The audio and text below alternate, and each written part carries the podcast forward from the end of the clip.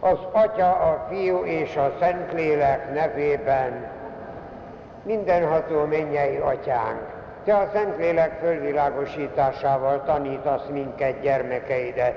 Kérünk, add meg nekünk, hogy szent lelked által megismerjük, ami igaz, megszeressük, ami helyes, és örvendjünk szüntelen az ő vigasztalásán. Krisztus, ami Urunk által, az Atya, a Fiú és a Szentlélek nevében. Dicsértessék a Jézus Krisztus! Elkezdtük részletesen elemezni a Szentmisének azt a forgatókönyvét, ami a második vasikáni zsinat utáni liturgikus reform alkalmával latinul megszületett, ez a mi mostani szentmisénknek a szövege, amit azóta már több mint 900 nyelvre lefordítottak, és több mint 900 nyelvben így mutatják be a szentmisét. Ha emlékezünk rá a múlt alkalommal, azzal kezdtük, hogy tulajdonképpen a szentmise elkezdődik már akkor, amikor elindulunk hazúról. Mert másképp indulunk a munkába, másképp indulunk, nem tudom én, a piasztérre, és másképp indulunk a templomba, mert tudjuk, hogy az Úristen hív bennünket oda, és tudjuk, hogy az Úr Jézus ott vár bennünket, és ott vár a Szent a közössége, ami, ahol hiány volna, hogyha nem lennénk ott.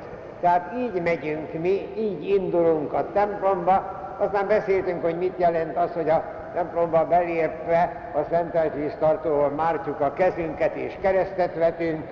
Szóltunk arról, hogy hogyan köszöntjük a főoltárt, és hogyan köszöntjük a tabernákulumban lévő Jézus.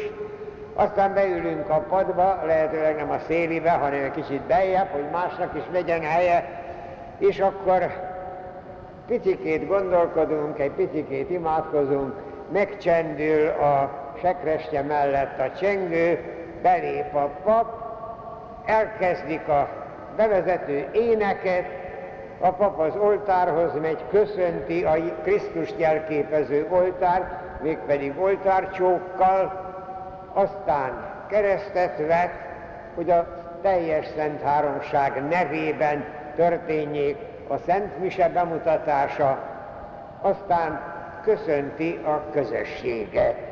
Ezzel a közösség, ez a köszöntéssel alakul meg tulajdonképpen a templomnak a közössége. Mert a templomban lévők, ugye hangoztatni szoktuk ezt sokszor, nem hangversenynek a hallgatói, nem egy színi előadásnak a nézőserege, hanem igenis a Szent Misének a közössége, aki, ezt említettük már nem egyszer, ahogyan a keresztfán Krisztus mutatta be a megváltó áldozatot, itt most a Szent Misén Krisztusnak és a hívek közösségének az áldozata történik.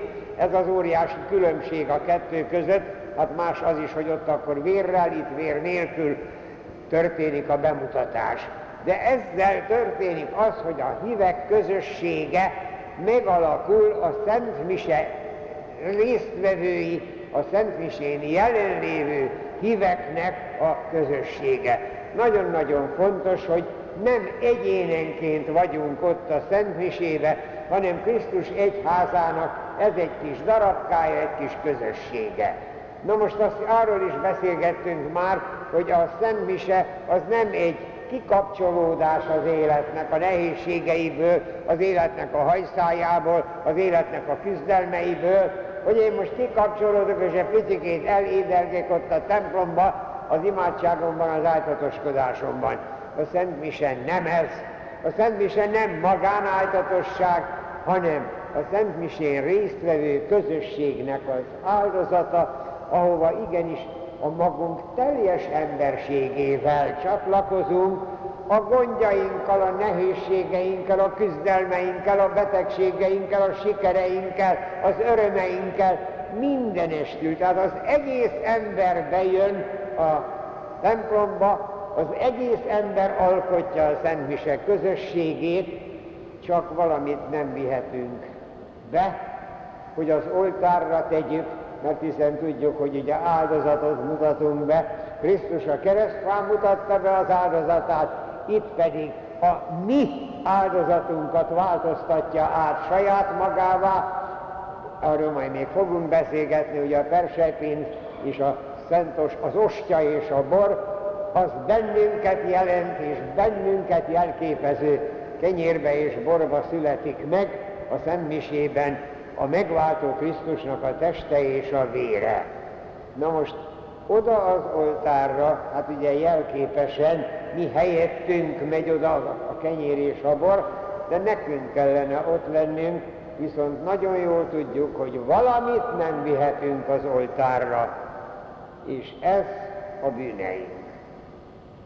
Tehát mindenképpen valahogyan át kell lépnünk azon a barikádon, amit úgy néha-néha az Isten és magunk közé építünk a bűneinkkel, a védkeinkkel, a mulasztásainkkal. Ezért következik a szemmisében mindjárt a közösség megalakulása, tehát a pap köszöntése után, és persze bele tartozik ez a híveknek a válasza is, ugye? Azután történik a bűnbánati csend, amire a pap felszólítja az embereket. Ez, ez végtelenül logikus, mert a bűnös emberség az nem fér meg az Úristen áldozatában. És akkor ez a szöveg, hogy vizsgáljuk meg lelkiismeretünket, és bánjuk meg bűneinket. Nagyon merész szöveg, és itt mindjárt azt is megállapíthatjuk, hogy igen-igen nehéz a hagyományjal és a jelenlegi értelemmel, a régi latin és görög szöveggel és a mai magyar szöveggel úgy teljesen egyetértőnek lenni, nagyon nehéz.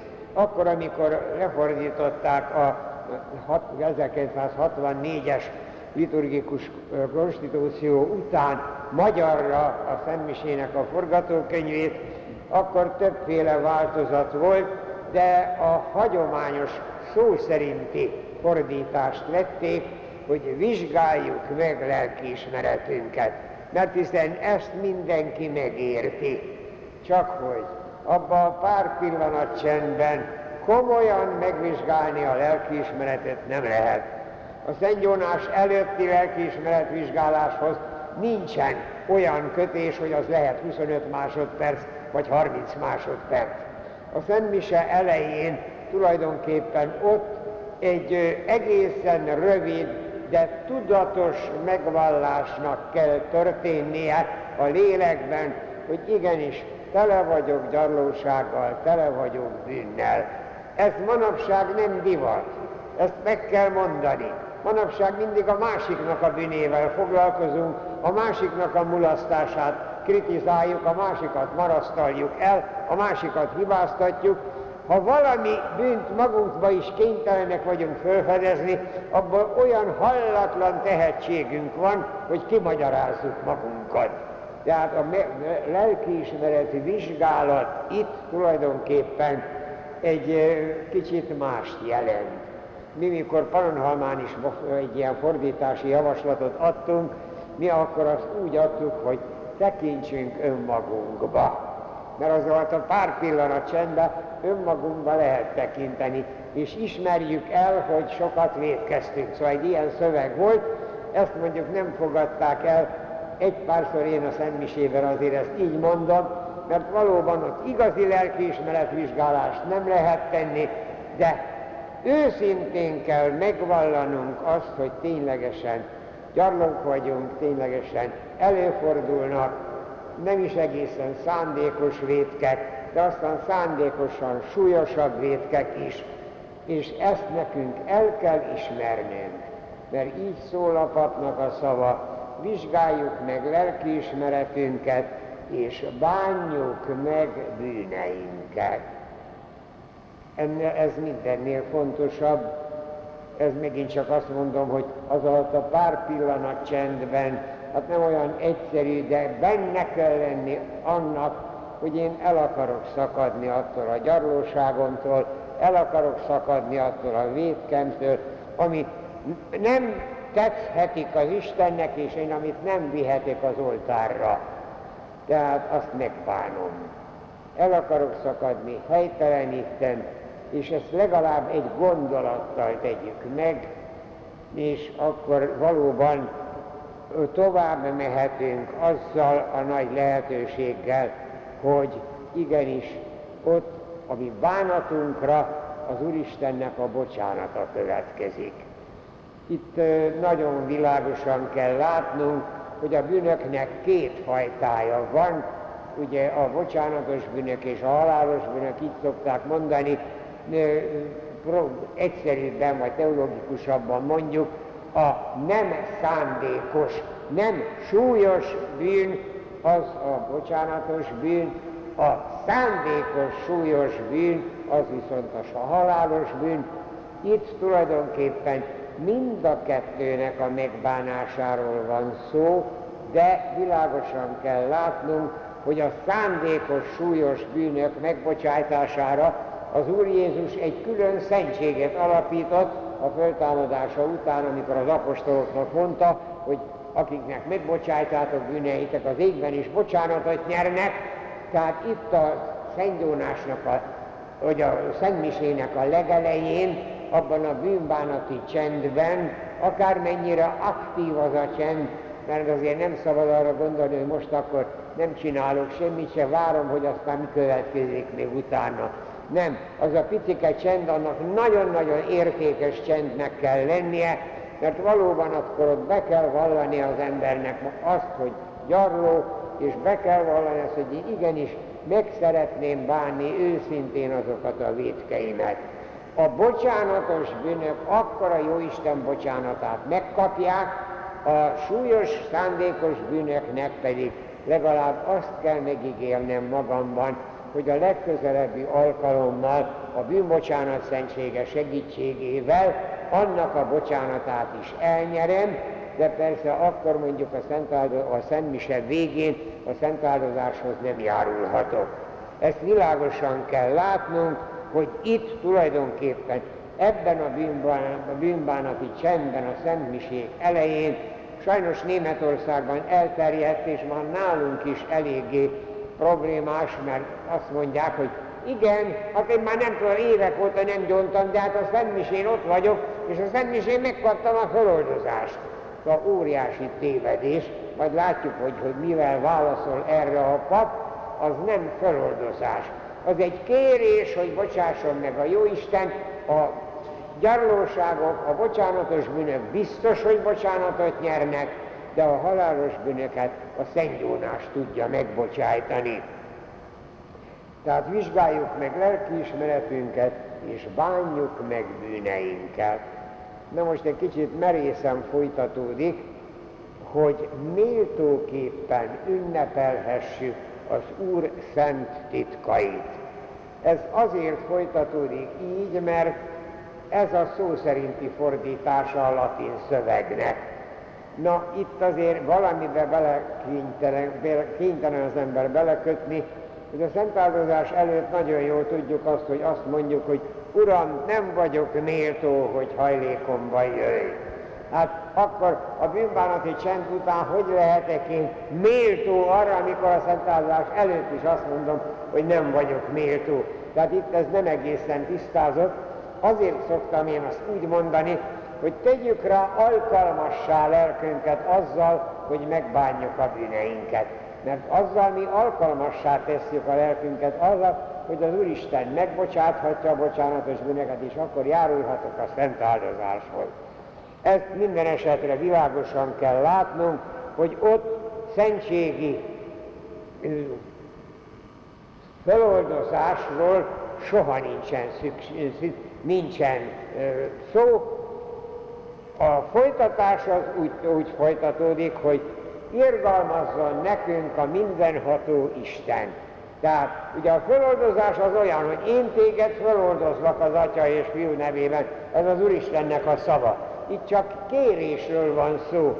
Irgalmazzon nekünk a mindenható Isten, bocsássa meg bűneinket, és vezessen el az örök életre. Azért merész, majdnem vakmerő szavak ezek, mert először csak azt kérjük, hogy irgalmazzon, aztán azt kérjük, hogy bocsássa meg a bűneinket, tehát törölje el a bűneinket, és vezessen el bennünket az örök életre, amit eljátszottunk a súlyos bűnünkkel, ugye? Szóval itt nagyon-nagyon komolyan, ö, mélységesen lelki mozzanatokról van szó. Én azt szoktam kérni, mondjuk Szent Jónásba is, amikor erről szóba, szó kerül, hogy legalább abba a picike kis bűnbánati csendbe, legalább ott a vámosnak a szavát ismételjük el. Ugye tudjuk a farizeus és a vámos példabeszédében, a vámos azt mondta, hogy légy irgalmas, Uram, hozzám szegény bűnöshöz. Mert ez egy olyan csodálatos mondat, amire az Úr Jézus garantálta a megigazulást, a vámos számára pedig a vámosnak súlyos bűnei voltak, tehát legalább addig eh, hát jussunk el, hogy igenis a, irgalmazzon nekünk a mindenható Isten, bocsássa meg bűneinket, vezessen arra az örök életre. Na de ez már később történik, mert folytatódik a bűnbánati csend, mégpedig három variációval, háromféle lehetőséggel. Lehet az egyiket választani, lehet a másikat, lehet a harmadikat választani, ez teljesen a papnak a, a, a feladata, ő választhatja ezt is, azt is. Az első, az, ami a latin szentmisében is benne volt a konfiteor, a gyónoma mindenható Istennek, a második egy egészen rövid, a harmadik egy picit hosszabb. Na ez a konfiteor, ez a közgyónás. Tehát akkor, amikor a bűnbánati csend befejeződött, akkor a pap intonálja a közgyónást, gyónom a mindenható Istennek. Nagyon érdekes, itt meg kell figyelni, hogy a szentmisének a szövegei, azok mindig többes szám első személybe szerepeltek. Imádkozzunk, esedezzünk, kérjünk bocsánatot, szóval mindig többes szám első szemében. Két helyen szerepel, egyes szám első személy, gyónom a mindenható Istennek, és a hiszek egybe. Hiszek egy Istenben.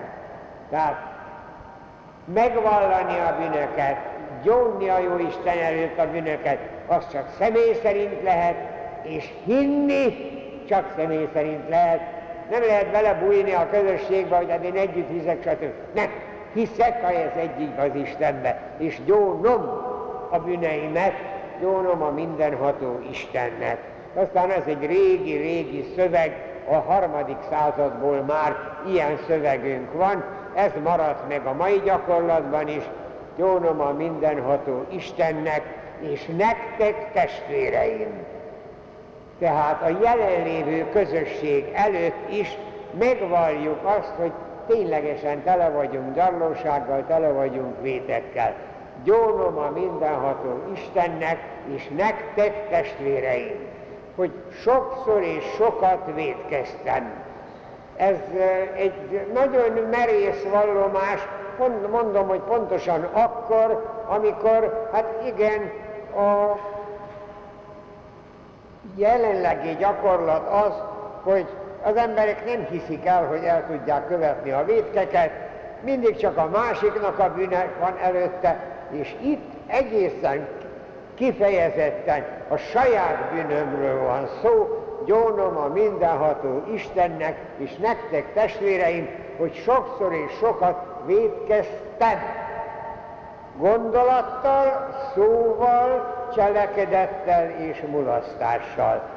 De akik régebben emlékeznek rá, a mulasztás az, az a mostani legújabb reformból került oda, tudnék kétségtelen, hogy gondolattal is lehet előítéletekkel, aztán hát rossz kívánságokkal, sok mindennel lehet védkezni gondolattal. Lehet védkezni szóval, megszólással, rágalmazással, káromkodással, lehet védkezni cselekedettel, hát ezt nem kell magyarázni, de lehet védkezni mulasztással is.